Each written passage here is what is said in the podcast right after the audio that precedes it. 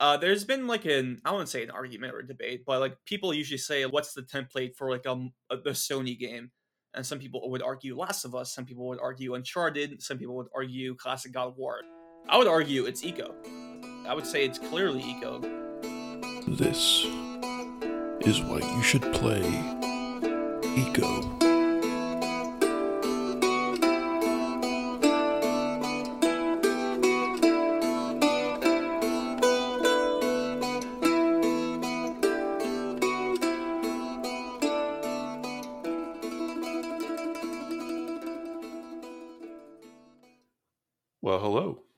Welcome to another episode of Why You Should Play. My very special guest today, I reached out to because a lot of times it's not just about the game, it's as much, if not more so, about the guest.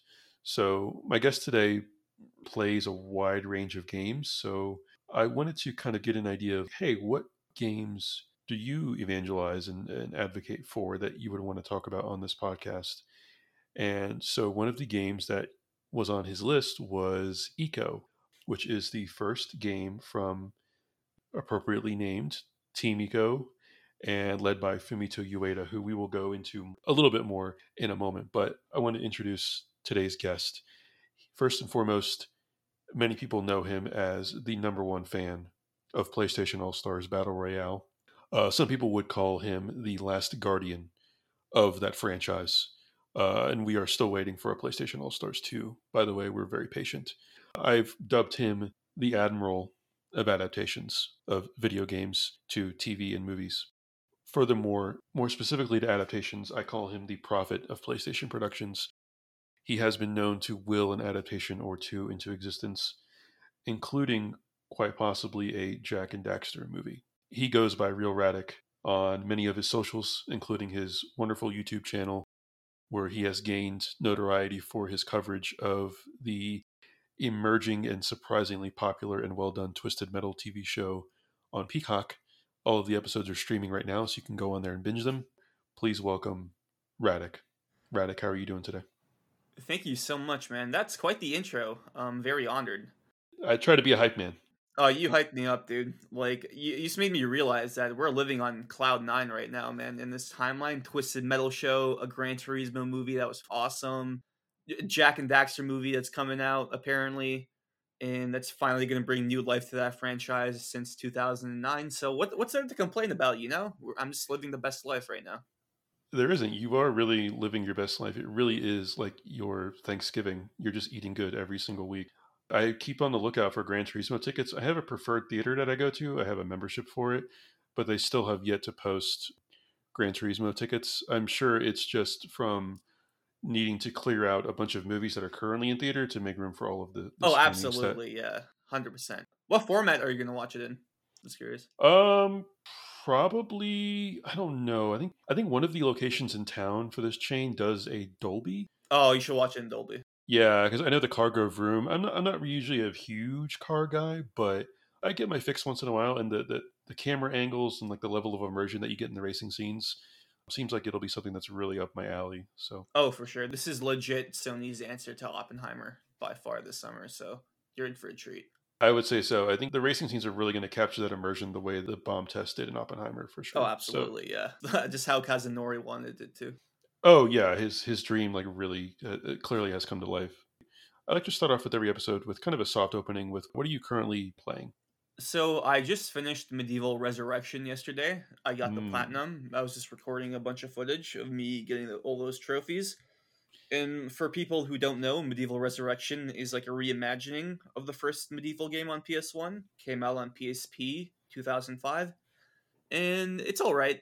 I definitely appreciate it more than I did years ago because years ago it's like oh this is like bastardized version of MediEvil, but you know time kind of heals all wounds and I kind of look back at it more fondly now. It's like okay this is they're trying something a little bit different, still the same kind of game, but they definitely took some liberties with some of the art direction and level design, but.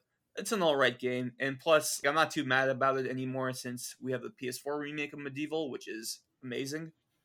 But it is funny that there's three versions of MediEvil 1 and only one version of MediEvil 2. So that's kind of unfortunate.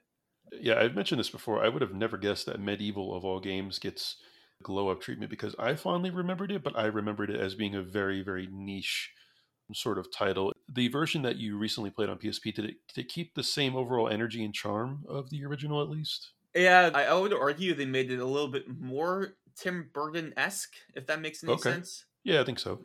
Yeah, because they definitely changed up a little bit. It's still the kind of the same tone and British whimsical humor. hmm It's just in a different way. But the uh, PS4 remake is way, way more faithful to the original game than the PSP game. Nice, yeah, and it's always great to to see uh, kind of lesser known, maybe smaller, more budget titles like that, and Destroy All Humans and some other games get that sort of facelift glow up, and with the kind of unique charm that it has and the sense of humor, it's really great. Another thing that I like to start out with every episode is with games that people really, really evangelize for on this podcast. I like to think that a lot of times specific games that they want to come on and talk about, they tend to have a unique origin with the game or maybe like a, a, more intimate personal story with it. So do you have such experience with like the first time you played Ico or So my history with Ico, when I really started paying attention to gaming news and media and just getting constant updates about video games, it was during like the mid to late PS3 generation. So Ico was not on my radar at all, or Shadow of the Colossus either. Like team, like Team Ico in general, I did not really care for. It was only until you know very few like appearances. I remember there's an Ico costume pack in Little, Little Big Planet. I was like, okay, like who are these guys? Whatever. And then when PlayStation All Stars was coming out during like forums and discussion era, pre-launch, everyone arguing and debating on who should be on the roster. Ico got popped up a lot. I'm like, who who's Ico, bro? Like this kid with horns, he looks lame. So I just did not care about that IP at all. And then I was looking at my trophies. I did pop one trophy in 2014 for Ico HD, so I must have played it via PS Now. And then I just forgot about it since then until I played the Shadow of the Colossus remake in 2018. That game blew me away. I was in awe of that game, one of my favorite games of all time. And I started to believe the Ueda hype. I was like, okay, all right, people, I get the hype now. But that was in 2018, and I still didn't go to Last Guardian, and I still haven't played Ico. So it was only until last year in 2022 I recently got a PS3 again. I have like 256 gigabytes, so I had like an opportunity to download a ton of games for it. And I just decided, you know what? Let me buy the HD remasters on PS3 of the original Shadow of the Colossus and Ico, so I can finally play Ico. And going into Ico, I kind of knew it was going to be way less epic in scale than Shadow of the Colossus, because in Shadow of the Colossus, you're fighting these giant colossi. So I already was prepared for Ico to be like a more low key experience. And once I played it, I fell in love with it, like I did with Shadow of the Colossus remake. So that's kind of my brief history with the Ico IP. That's great to hear. And I like that you mentioned that it doesn't really achieve the scope and scale of Shadow of the Colossus because obviously it was it was a first game and you can see a lot of the DNA with his two subsequent games and kind of what people have dubbed like a sort of a pseudo trilogy. Even though they're not like connected story wise or universe wise there's a lot of DNA taken from Ico into the future games but it still does a lot of things really really well despite the limitations uh, that it has and we'll we'll get more into that later on in the episode but speaking of the DNA, I wanted to give a, a little bit of an examination of how Ico helped inform the feature titles being Shadow of the Colossus and Last Guardian. And you did mention you you've played Last Guardian as well, correct? No, no, I only played it for like Okay. 10 minutes years ago, but I Okay. dude, legit earlier today I downloaded it on my PS5. Okay, good. But I think Ico and Last Guardian share a lot of DNA with each other. But yeah, I would say Ico it may not have the sense of scope and scale that the subsequent latter two games do, but it doesn't necessarily have the glaring headaches that the subsequent titles do either. So replaying it, I mean, I think we both just recently got off replaying it like within the past we finished I finished in the, within the past couple hours. Same. Yeah. Yeah, yeah, so we're literally coming fresh off of the game. So there's hopefully there's going to be a lot to discuss, but yeah, like I said, it's most similar to Last Guardian, but there's some Shadow of the Colossus in there as well with the overall art style between all three games, Ico kind of set that standard with a lot of desaturated colors, but there's a really effective use of lighting. And that the use of lighting combined with like the art style and the architecture, there's still some striking visuals in Ico, even by today's standards. You know, it's obviously not going to have like the super high res textures, um, etc. But with the use of the camera and the vistas and the architecture, it does make for some really um, striking visuals. So Ueda clearly was able to work around the limitations that he had to make something that I think still holds up remarkably well. And yeah, it does have the companion puzzle gameplay, which carries over to both. And with all three games, there's very limited dialogue and a lot of nonverbal communication, which again, as I think is not essential to his games. Like, you know, you don't go in and at the end when you finish, you say, oh, I needed more dialogue or, or such. But yeah, yeah. Uh, Ueda and Team Ico Gen Design, as they would go on to be called, they understood what the vision was and they, they worked around either what they knew they weren't going to include or what they were limited by. So the the next sort of when we dive deeper into the actual game itself, Ico, I wanted to I have it on the agenda here. My the only way I could really phrase it is I wanted to discuss how Ico punches above its weight. Obviously, it was pretty limited by the PS2 tech, but it wasn't the PS1. You know, like I think that the early 3D PS1 games have become almost a meme at this point. Like I, I know you streamed, you played a bunch of the earlier Siphon Filter games. Oh yeah, um, they were they was, were uh... they were rough, man. Like they were rough. I, I mean, I I knew with how many of those early 3D games I played, like Siphon Filter, Tomb Raider, etc. I'm like, it's going to be rough, man, between the camera and the character movement. But PS2, I think, is when de- developers started to get a hang and more comfortable with characters moving around in a 3D space. So is that? Do you think you you got that impression from Ico? I mean, it's, it's there's nothing really glaring, I don't think, with um, the character movement.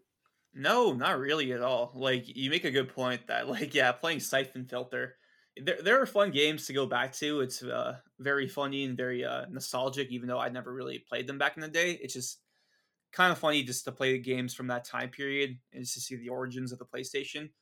But some some moments in that game were really rough, and I never really had that experience with Ico. Like the movement felt fine jumping felt okay to me. There's once there's one section with a water wheel that you have to make like a jump while you're on like yes. a water wheel platform. Yes. And the first time I ever played that game, oh my god, it took me like 20 tries to get on there. Eventually, like I played the game like four or five times since then, mainly because it's pretty short, so it's uh you can just play it in like an afternoon or something. So I definitely improved my ability at that moment. But uh, other than that, like I, I didn't really have any problem with like the actual movement of Ico himself, or even Yorda actually. Like anytime I called her, she like came usually right away. Uh, when she ever, whenever she needed to step on the platform, she usually stayed there, so I can do my own thing, try to figure out the puzzle. So it was kind of impressive for a PS2 game how reliable the AI AI companion was. And I only found this out like days after I beat Ico originally. You can play it in two player uh, another player can control Yorda as well. I'm like, oh, okay, that's kind of cool. So um, I would I would actually love to play the game in co-op one day. Anyways, that's a tangent, I, but I didn't no, I didn't I didn't even realize that to be honest with you. And it's it's even funnier that you mentioned that little anecdote because um with you know, with kind of how the game punches above its weight, I mean there's still some PS2ness to it. Like when I played it via streaming, there's small black screens in between areas that kind of like suggest loading in between because yep. again like PS2 wasn't going to be able to render this entire area you know seamlessly so it is kind of funny to notice those quirks nowadays it's it's like a it's like the blink of an eye of a black screen and yeah you and you don't have a lot of quality of life stuff so things may not be as apparent where you need to go what you need to do but it kind of adds to the charm of being able to figure out things yeah that's kind of like the point of the game i would argue yeah, yeah, it's kind of point of the game. There are there are some there's a few obtuse puzzles, and the, the solution is rather elaborate that you wouldn't necessarily have thought of. But yeah, I, I, I was just impressed by how it did pump, punch above its weight with the sense of scope and scale.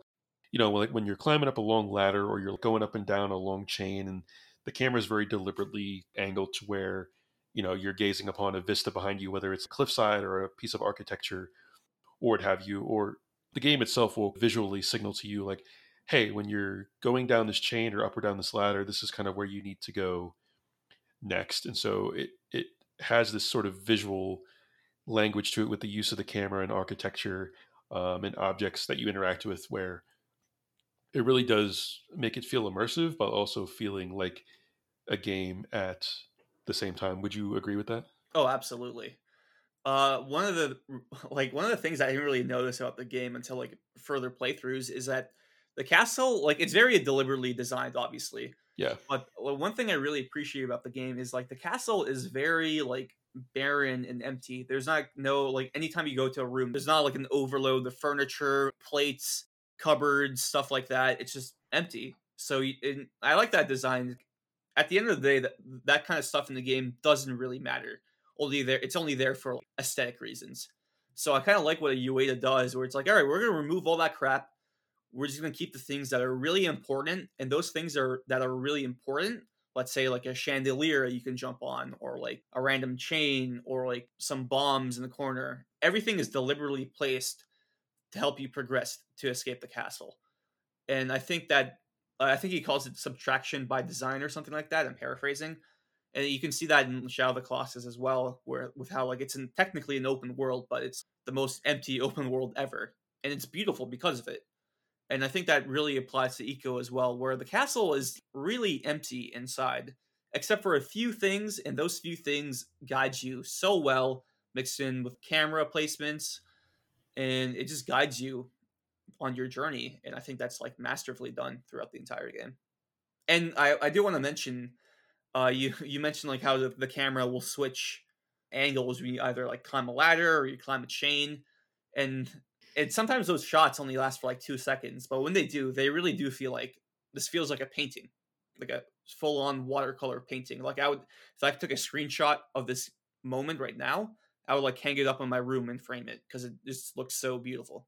For sure, all of Ueda's games, all three of them, and you'll you'll get this with Last Guardian certainly as well. I mean, it's funny that you everything how how well you said it about the design of the game because that's that's the next topic that I wanted to get into is what struck me most about this game more than anything is the design, and specifically, it is the brilliant use of this one single location. I think technically it's a castle, a castle fortress. It is how this one entire structure is striking, but again, it, the entire game pretty much takes place inside this one structure. So you would think like, oh, it could be kind of boring or stale, and it really, really doesn't. And what's even more brilliant about it is it almost has this sort of Metroidvania aspect where areas loop in upon themselves and other areas inter- interconnect. And so you're on this journey and it's contained within this one single location, but it still feels like you're on an adventure.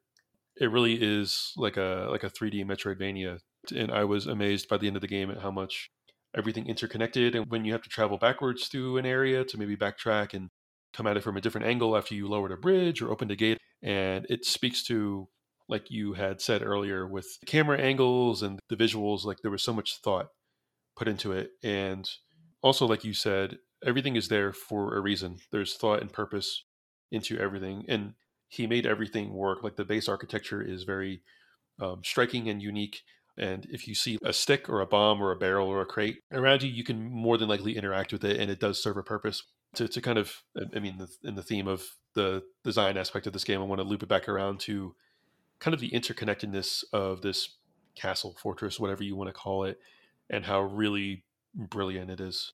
That kind of blew me away. It was kind of awe inspiring because yep. uh, the first time you do it, second time you meet the shadow beasts, like, and th- those guys are creepy to this day. Especially that music cue that comes in, that that haunting chord that plays when those shadow beasts come in, like that yeah. still scares me. But anyway, you try to go past the bridge, but it's uh it's raised up, so you have to raise it down. And then you you go up up a top up the stairs, you go on a train track, and then you have to do a bunch and eventually you end up on the other side of the bridge. You pull down the lever and the bridge will come down and that's where you originally were in the beginning of the challenge. I did not expect all these actions and paths I went on to lead me back to this very moment. And I always thought that was very cool and e- even when you progress through the game sometimes you you know climb a ladder you go up the stairs and in the background you see an area and you're like i was just there i was literally there like 20 minutes ago and now i'm seeing it in a different point of view so i totally get now when miyazaki best known from from software mm-hmm. he says Ico is one of his biggest inspirations ever. Kind of made him want to make video games. And when you play like a game like Demon Souls or Dark Souls, you totally see Ico in it with the interconnectivity of the levels. And it's just a masterclass in design. Like the way it's so interlinked together, it's kind of perfect actually. You mentioned it's kind of Metroidvania. It, it, you're totally right. It is. But it's just uh and the thing to me too is anytime you go into a room, it kind of feels mundane in a way, but because it's so mundane, it kind of makes it memorable. Because there's no big, you know, Ferris wheel or cages where animals used to be. Nah, it's just here's a garden and it might have like flower or two. Here's some tombstones on it, and that's it. But the greens pop up, and, and the greens of the grass are such a good contrast to like the mundane tiles of the floor and the wall, and this provides a beautiful image. Yeah, and you do it isn't all very samey. You, and when the sort of unique pieces of architecture assets do show up, it is very striking. Like there's one sort of area that is contains like a dilapidated windmill. Yes, yes, that's my favorite room in the game. Yeah, and you mentioned there's a there's some water wheel levels, and yeah, there is these little sort of subtle uh, little little certain mix-ups on what you would expect. And what you said earlier stuck out to me as well with given how seemingly bland a lot of the like interior design of a lot of these spaces can be, it makes it to where when you go through them and you traverse them and you manipulate them, it makes it even more rewarding. And it's like, oh, the overall setting itself is almost a character that you're helping to form or repair or put back together by lowering a bridge or opening a gate or what have you. So it makes traversing it even more rewarding. Oh, there's there's secrets here and there's things to be revealed and discovered in this seemingly bland area that would seem kind of uninspired at, at the surface level or at first glance. But that is the one thing that struck me the most uh, playing through this game again is like I, I would love to see like what their design team's office was like. I would imagine this like giant blueprint of uh, the entire map and how everything interconnects and how they made it all work. It's just um, incredible. It really is. Yeah, behind the scenes, like I would be scared just designing that everything has to be perfect. You change one thing and that could affect literally everything else in the game. So I know there was times when I was replaying it, I was afraid like if I jumped down a ledge or something, I would be locked out. But again, every time you go somewhere, there is a way back. You're not locked out. You won't have to like pause or restart or close out and go back to a, a previous save or whatever. But again, it speaks to the design, and I think it is striking. I think you could make an argument that in terms of a design philosophy, it is probably the best of the three, honestly, that I think of it. And I didn't I didn't know that, that little anecdote about Miyazaki. That is high, high, high praise.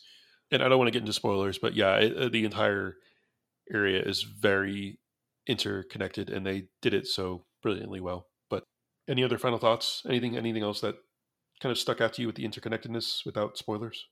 Without spoilers. Um, I will always I'll, I'll just say that there's a reason why like people like Kojima, Aonuma, Neil Druckmann, Miyazaki all credit Ico as like one of their biggest inspirations. And because like the design in this game is, I would argue, masterclass. It it really is. It really is. I would say that would be among the first things that I would tell people about playing this game is that you're going to be amazed at the interconnectedness. It is quite astonishing, and it, even if you may not like other aspects of the game, you may not appreciate them, you will come away at the by the end of the game with that appreciation for wow, the planning and design and the the kind of like the QA and the kind of like the checking of the logic of like, you know, if my character does this or I push this object, is it going to like break the the sequence and it never does. It's it's incredible. Yeah, it really is. Like and I will say this, like the fact that they managed to make it so cohesive and respect the player at the same time without really any dialogue, really is incredible because like i would think like if this was like a ubisoft game you have the hint system popping up every five seconds your ai companion will be telling you what to do or that could be like a modern sony game so some would argue. But i think the way they managed to pull it off back in 2001 with respect to the player no dialogue you gotta figure it out man. Like you're yeah. in, you're in a room you just figure it out by yourself you moron and then eh, lots of times I felt like a moron. But once I figured it out, I was like, oh, okay, that makes sense. Okay, this is all very deliberate.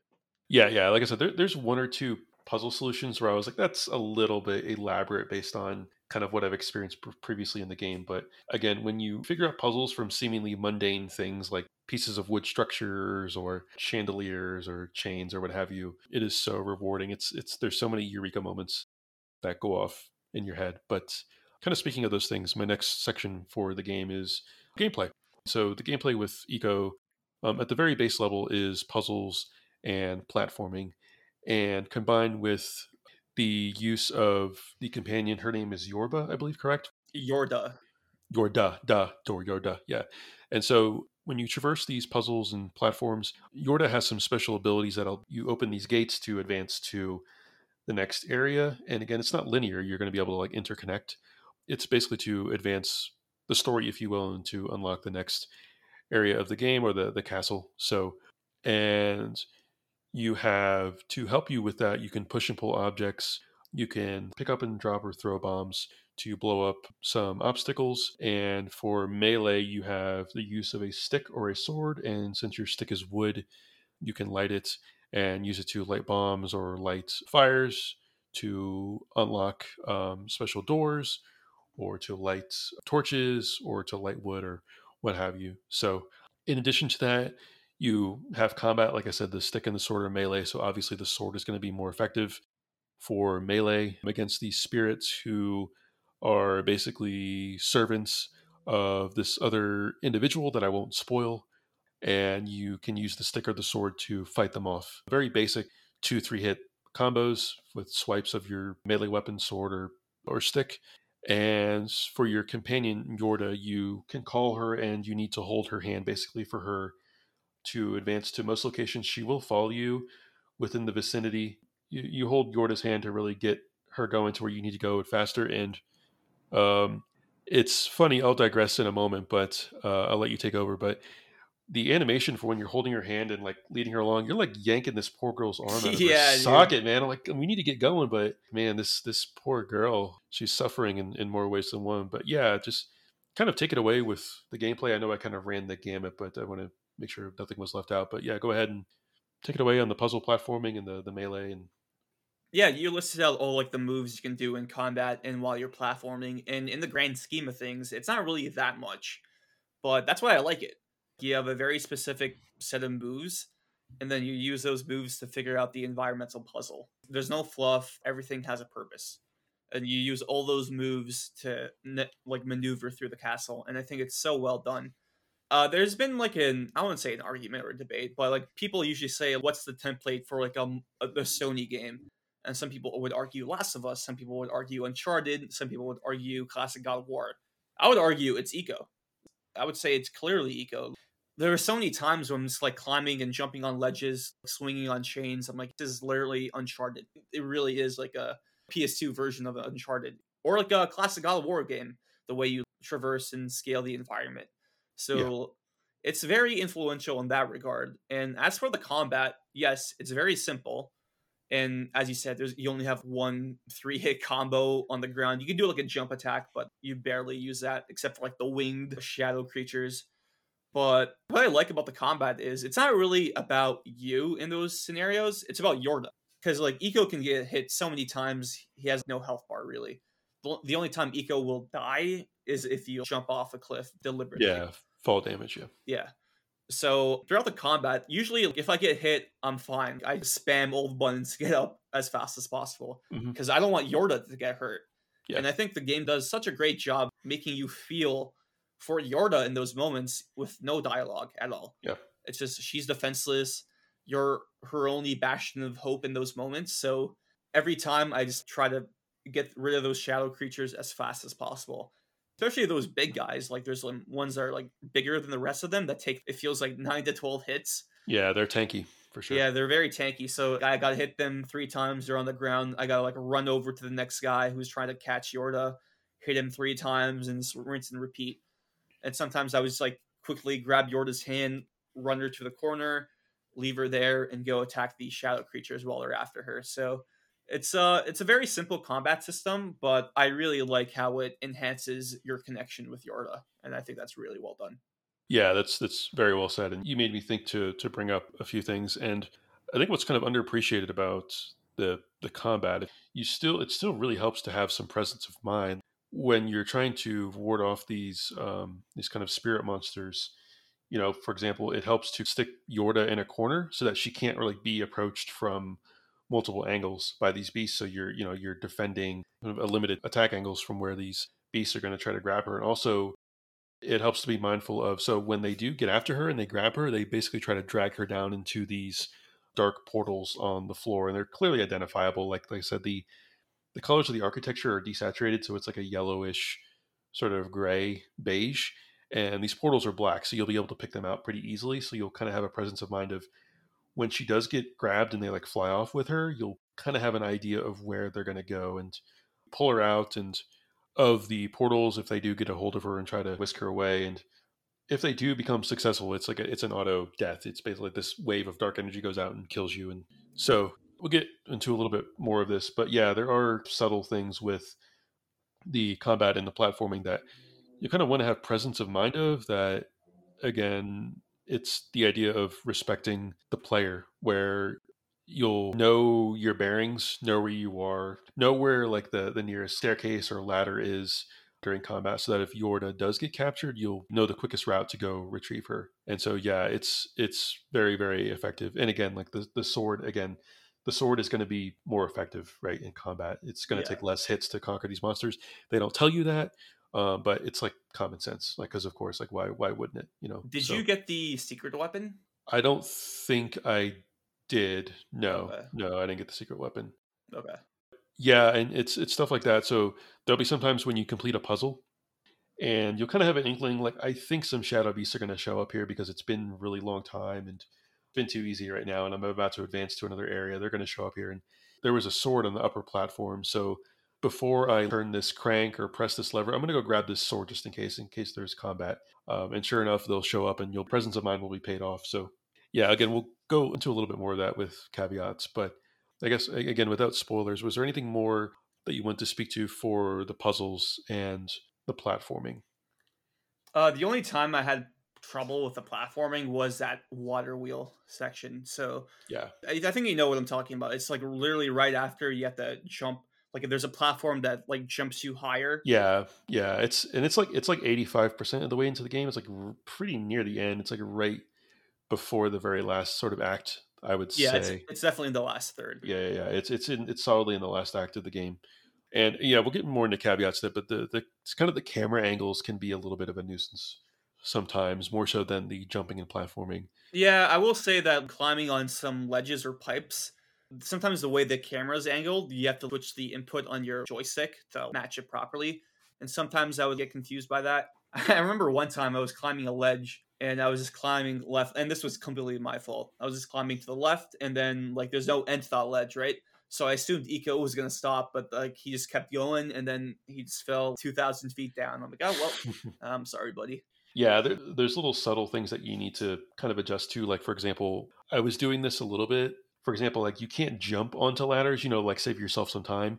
You have to mostly just walk up to them and it'll like auto cling to the ladder and you have to walk up to it. And I don't think you can jump up the ladders, you know, like in a lot of modern traversal games, you go quicker, but you have to pretty manually go up and down ladders. I think when you go down, you can press X to drop down and, and cling to it. So to save yourself some time. Yeah, I think we kind of ran through the platforming combat.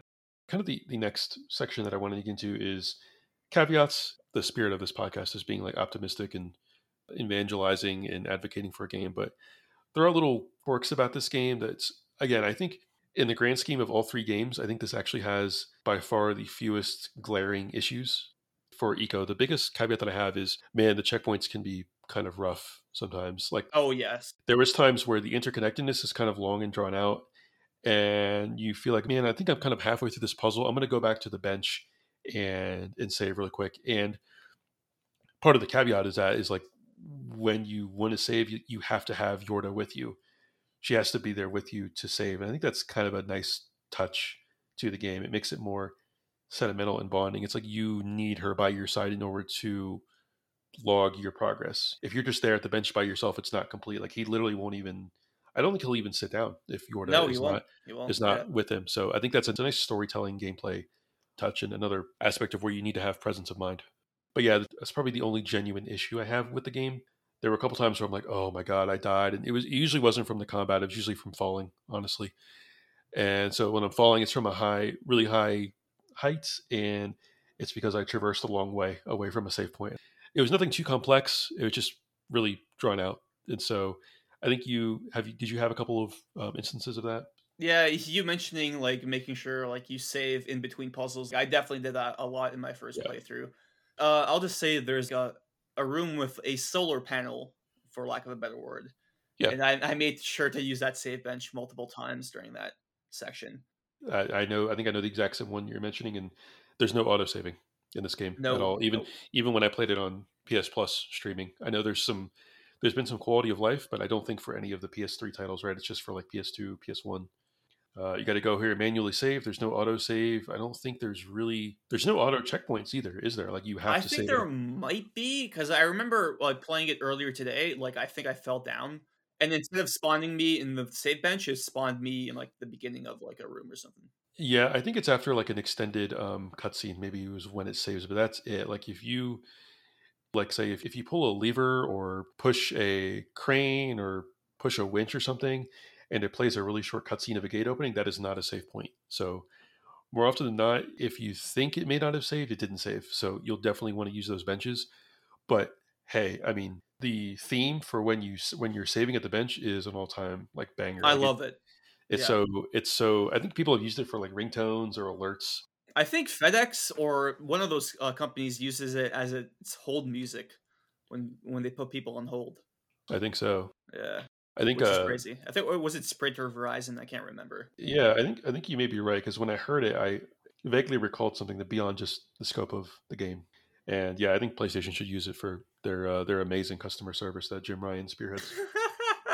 That'd be awesome for their like PlayStation Stars upper tier customers that they oh, service oh, so well. Absolutely, the level five, the level the level five stars, yeah, with all their NFTs. So yeah, that was the glaring caveat that I have. And there are some moments where I think there is a lot more enemies than you expect. And sort of due to your limitations with the camera, again, it is a fixed camera. You're kind of not sure. It it does play that sort of theme when the spirits are around you and it does go away when they are all gone. But it can be kind of annoying sometimes because you're like, where is that last like one or two spirit enemy? and they are their aggro is very inconsistent. You really a lot of them you have to basically bait them into getting into your vicinity. Yeah, they keep jumping around every time you try to swing at them. Yeah, it's like um I forget the names of those enemies in Mario that when you face away from them they they aggro you, but when you're facing them they kind of oh Boos. Yeah, Boos. Yeah, yeah, yeah. I was thinking shy guys, but Boos. Yeah, they're like they're like Boos in Mario. Basically. Yeah, kind of. Yeah. You have to face away from them to get to get them to aggro you, and then you they get in your vicinity. You can you can swipe at them. But was there anything that you wanted to mention? Any kind of caveats? Not really, honestly, because we do mention, like we mentioned, some wonky camera issues and maybe like the occasional wonky platforming solution or a sequence. But I really think this game is kind of perfectly designed, man. Like uh, it really is.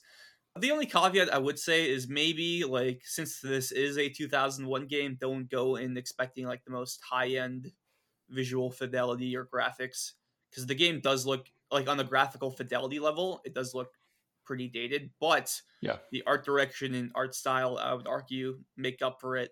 Like absolutely, because it still looks it looks kind of like a watercolor painting. I mean, someone yeah. described it like that to me once. That always stuck with me. It's like, oh yeah, it, it really does. So I think Ico is like one of an almost perfect game. Like no game is obviously perfect, but if I had to nominate one game to be perfect, it would probably be be Ico you mentioned the camera angle too, and I don't know if I specified this, but sometimes I think you did on some jumps, but sometimes the depth perception can be wonky. So it's kind of like when you're when you're hanging from a chain or you're on a ledge and you're like, man, I'm not sure if I can make that jump or not, just due to the depth perception and the camera angle. Combine that with, oh man, if I miss this jump or I mess this up, it's a long way back from the last time I saved oh, at a yeah. bench. Oh, so yeah. it can be kind of stressful but it, it is pretty generous with grabbing ledges. You auto grab ledges; you don't need to time a button press or anything. No. Oh, and there is one. Um, there is one jumping thing when you activate this sort of pillar that goes up and down. You have to time your jump.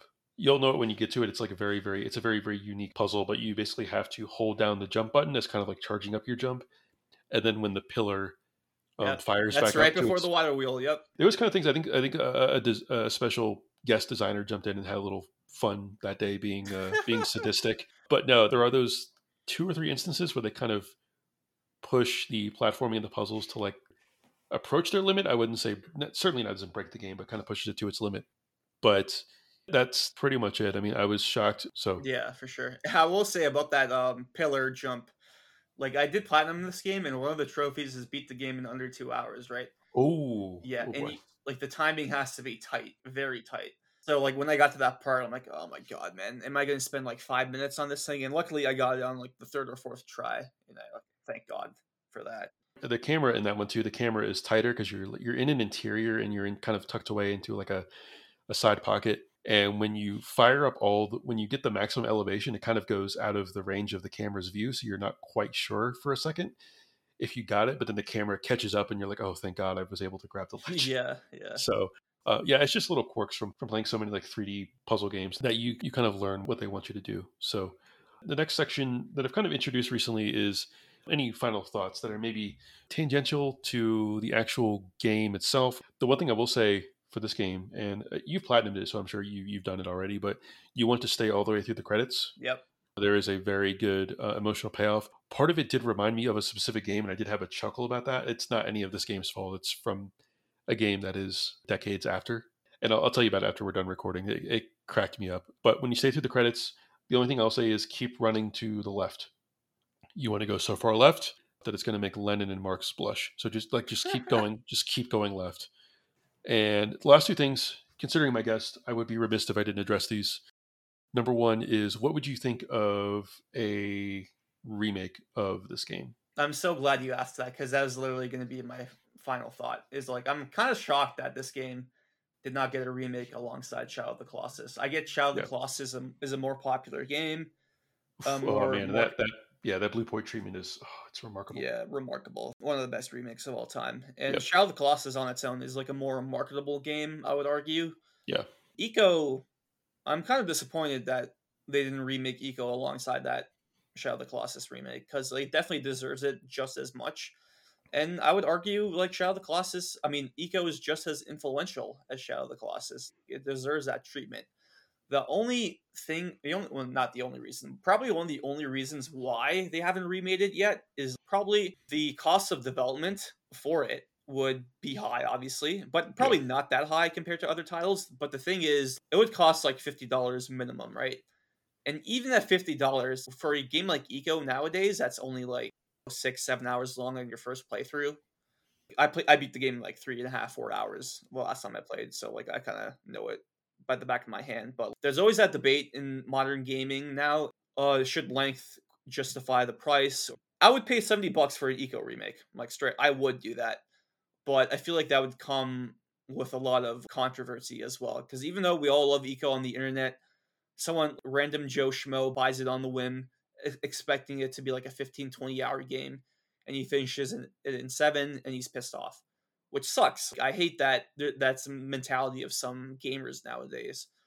Like if a game is seventy dollars, it should be at least twenty or thirty hours long. So I feel like that's kind of one of the reasons why Sony's not keen on remaking a game like Ico because it's too short, which just sucks. Because I I hate that argument, but I don't think they would make an Ico remake and sell it for like forty bucks new. You know, like I don't think that's the Sony we have right now in this Jim Ryan era. Yeah, I totally agree. And a couple of things that I wanted to point out based on what you said is that there is the the time aspect too. I don't know if we clarified this, but your first playthrough will run between six and eight hours, which I think is the perfect length for this game. Absolutely, yeah. It's not too long. It's not too short. You feel really fully satisfied um, by the end. Um, everything that you explored and all the moments that you experienced throughout the game. And the other aspect is when you talked about the marketability of this game, it's the relatively short length combined with it doesn't have like the combat of a God of War, or like you're not shooting guns like you would in like Last of Us or, or um, or even the scale of Shadow of the Colossus. You know, no, it doesn't. It doesn't have. Yeah, it, you know, you can't plaster a giant colossus on the cover yeah, of this game necessarily. But in terms of artistic merit, it's certainly not in the Jim Ryan era anymore. This game is not going to get a Bluepoint no, treatment. and not. the other thing I wanted to, I meant to ask you this, or I didn't even have it in my show notes. Do you recall what the differences is between like the PS2 and like the PS3 remaster? So, obviously, other than the like the resolution bump and all that, I know the HD remaster contains all the content from the European and Japanese versions of the uh, original Ico games. So, and the when Ico came out in 2001, it came like the three ter- like regions NA, Europe, and Japan. And Europe and Japan, well, I think North the North American version came out first, I believe. Yeah, it came out first. It came out September 25th, 2001. Japan December 6th and Mar- Europe March 22nd, 2002. So, um, since they had to get release this game in time for the American launch, they couldn't add in the two-player co-op mode. And uh, when you be- when you play the game in New Game Plus, the dialogue between Ico, Yorda, and the other characters, they actually have proper subtitles. Like you, you can actually understand what they're saying. So, and the, they added that in the HD remaster for um, all regions. So that's really cool. So, like anytime I want to play two-player Ico co-op on my PlayStation 3, I can.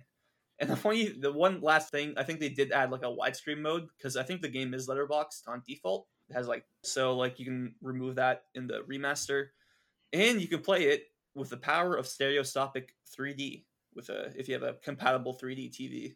Yeah, yeah, that's that's in there too. That made me chuckle. I'm like, okay, Yeah, I was like, uh, I don't think I'm ever going to use this in my life. maybe they had a little bit too much time, but no, I do appreciate when they call it a remaster, but they do go a little bit above and beyond with some of the quality of life stuff. They they throw in features that were in other versions to make it the comprehensive version of the game. So best place to play this is if you have a PS3 and the the game, you can play it there. I played it on PS Plus streaming. And I'll go on a little mini rant here. We have, we have one more. I have one more topic that I want to broach that's relevant to you. But Jim Ryan, I know you listen to this podcast. Get your streaming service up to par. I literally paid for the service, and a few times it told me I didn't have access to the service and had to restart my entire console. Jim, get it Yeah, together. well, you sent me that picture. I was like, I I'd that. never seen that error message ever in my life. no, Jim, Jim, what are you what are you doing? You don't like me playing this old game? Like, what do you, you know, you want me to play a trial of Horizon Forbidden West? What do you, what do you want? yeah, from I'm, reading like to play this streaming game. Go to PlayStation Store and upgrade your PlayStation Plus subscription or purchase the literally-. It's like what the hell? Yeah. Yeah. I'm like, Jim, come on, man. Like, why are you doing this to me? I bought Deathloop day one. You know, what what more do you what more do you want from me? But no, the, the streaming when it was streaming, I mean, it had those two instances, but streaming was fine for me. There was like no input latency. It's like with any streaming um, game streaming service, it takes a moment to kind of like boot up and connect. It was fine that way. This did give me a the full range of positives and negatives for streaming. I'm still skeptical of it. I'm not going to renew like the PlayStation Plus Premium or Extra. I don't think because I have enough games to play already. Really, you, you don't want to play like Siphon Filter Dark Mirror, the classic PSP game? I don't know. I think I'd just maybe just get a PSP. I mean, I bought I bought a Vita recently, so But it doesn't have trophies Who though. knows? It doesn't have, or rewind. it, it was it was funny popping uh, trophies in this game, uh, seeing the little PS2 yes, graphic, and still yes. my my PS5 alert didn't my PS5 bell didn't uh, didn't show the trophies, but it was on there. But it was yeah, that was funny. I was like, oh man, that's a blast from the past. It's it's funny to see how they incorporate old tech into to new uh, hardware. But Radec, last topic that I want to broach again, given that you were on the show, is what what are your thoughts on an Ico movie or TV show? Dude, I'm so gl- I was lit- legit thinking about this last night when I was playing Ico. So uh, what what I will say is that um I do think out of the three Ueda games, Ico best fits the movie by far.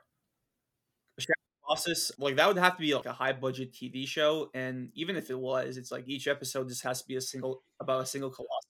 Yeah, and you I don't think you could use all the Yeah, colossi. like and give give them all their proper shine either. exactly but- like 16 episodes like they can't all be an hour long you know or maybe they're all like 30 Yeah. minutes long whatever but like i think ico since it's so short you can and you can pretty much fit all the architecture and in there in the production design because i would actually love to see that recreated the environment at least for like a future film i know they've been talking about the shadow colossus movie for like ever like i know josh trank was involved at one point Oof. and some other guy was involved as well. And thankfully, that was like back before the PlayStation Productions era when Sony was just going hog wild. It's like, oh, like we'll just sell the rights to anybody, and we'll announce this project that will never materialize.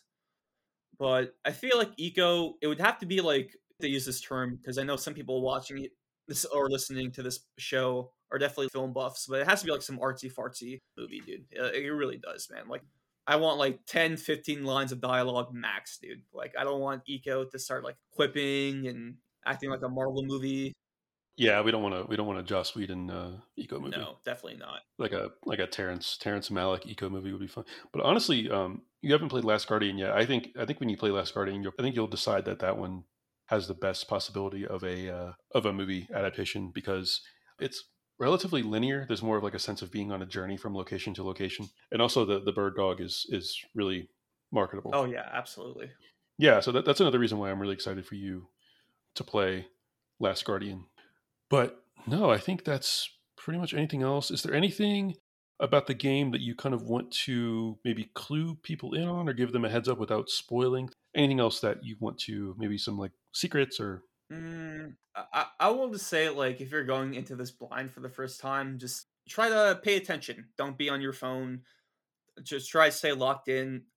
Like, embrace the cuts, like, because the game opens. I love when games do this. They just open with a cutscene right away, and then they go to the. Yeah, I think that's the that's the longest cutscene in the game too. I was surprised. I'm like, man, this is gonna be like this. I didn't. I remember it being that long, but yeah. Yeah, so um just like and be patient with it. You will have trouble trying to figure out a platforming puzzle or two, but that's the point of the game, right? So you just gotta keep trying. Pay attention to the environment, pay attention to how the camera moves, because that's all intentional. Like everything here is done with a purpose. And that's what I love about Ico. Like I can't gush about I think it's like t- in my top five games of all time. It really is. And I only played it last year, so it's one of those games I I'm really glad I finally committed to. Yeah, and replaying it again and reappreciating it, I totally understand why. I believe it was when you sent me your list, it was at the top of your priority, right? If I it recall. was, uh, I think Puppeteer was one and Ico was two. Yeah, we we've discussed Puppeteer. I think that's that's that's that's on the more long term docket. Definitely a longer game than Ico. Not maybe not that much longer, but there's more to do. Yeah. Yeah, yeah, yeah, for sure. But yeah, this is this has been awesome. I think a game like Ico, given that it was Team Ico's first game, gets kind of overlooked. Uh, I would not say kind of. I would say it definitely gets overlooked oh, yeah. when we talk about Ueda discourse with Shadow of the Colossus, and Last Guardian is probably his most divisive game.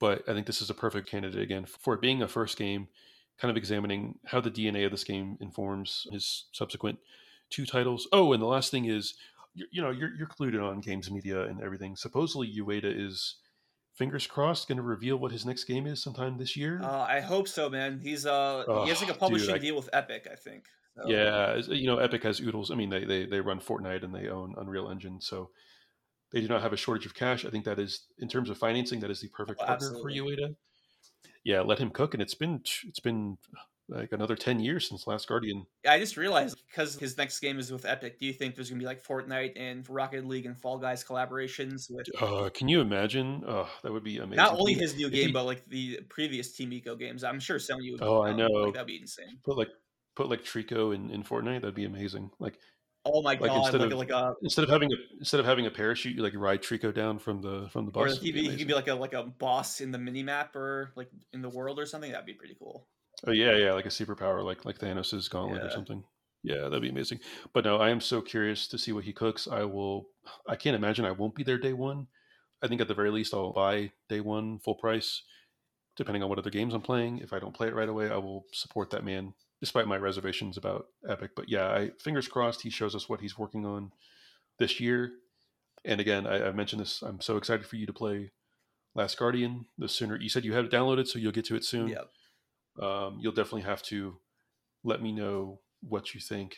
And yeah, we don't, we don't really have anything else. We I mean, we covered everything about this game. Yeah, it just it just makes me sad when I think about it because Ico 2001, Shadow of the Colossus 2005, Last Guardian 2016. So 11 year gap between two of those games, and it just makes me sad. It's like, oh man, I wish Last Guardian came out in like 2010, so we had the opportunities to have even more Ueda games with Sony money involved with him. So at least Last Guardian came out right. So yeah, and that's another thing. If nothing else, this was kind of the beginning of what is now a relic, not just in terms of Team Ico, but Studio Japan. Yeah. Like it's for all intents and purposes, it's done. I know you've lamented it. I've lamented it. Other very well cultured intellectuals who play video games have lamented it as well. Um, others who are lesser seem to not have an issue with that. But I, I think when we talk about games as art, uh, as as higher art, it is a relic. It sucks because Sony, uh, like, I would argue that that's what kind of made Sony special in a way.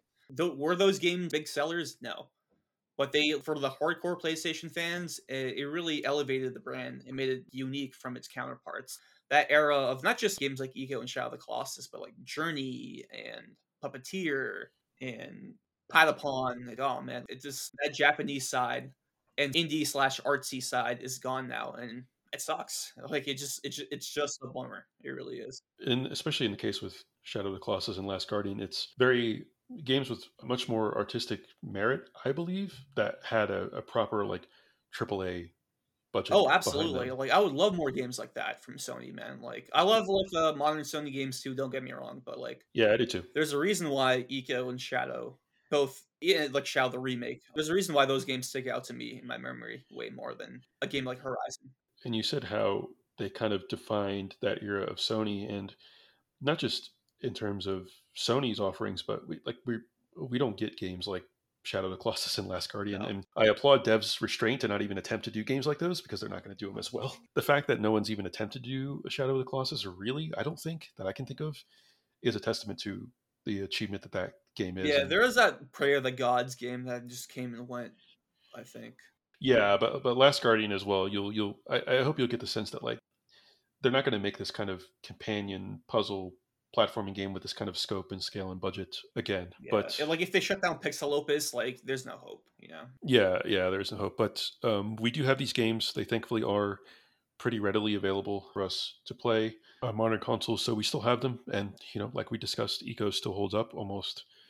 Geez, 25 years later, as if I don't feel old enough. Yeah, you're right, man. It's like 20, yeah, 22 years. It still holds up. What, five, four console generations later? It's insane. Yeah. Like how many games can can claim that? But yeah, please please play this game. If nothing else to admire at the overall design. I know you're wrapping up right now, but I have to ask you: Have you seen the original North American box art for Ico compared to the European? I have not. Oh my god, you have to look this up, man. It's like yeah, send it send it to me. Maybe I'll consider it for the thumbnail. It's the prime example of how do not judge a video game box art by its cover because that's literally one of the worst box arts of all time. It's probably it's one of the reasons why the game bombed in North America. Oh yeah, first impression. I didn't have the the Colossus to plaster on the cover, but uh, yeah, you'll have to send that to me. Thank you so much, Radec. You will definitely be a uh, return guest eventually in the future. Thank you to everyone else, and we will see you next time. Bye bye.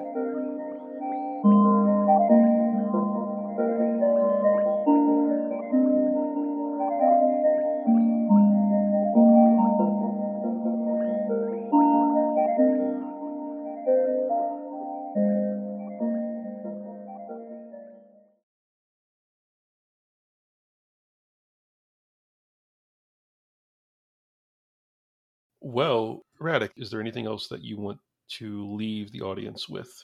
Well, according to my agent, I can only keep things very brief, and I have to respect my sources. But the only thing I can say is Fumito Ueda will return.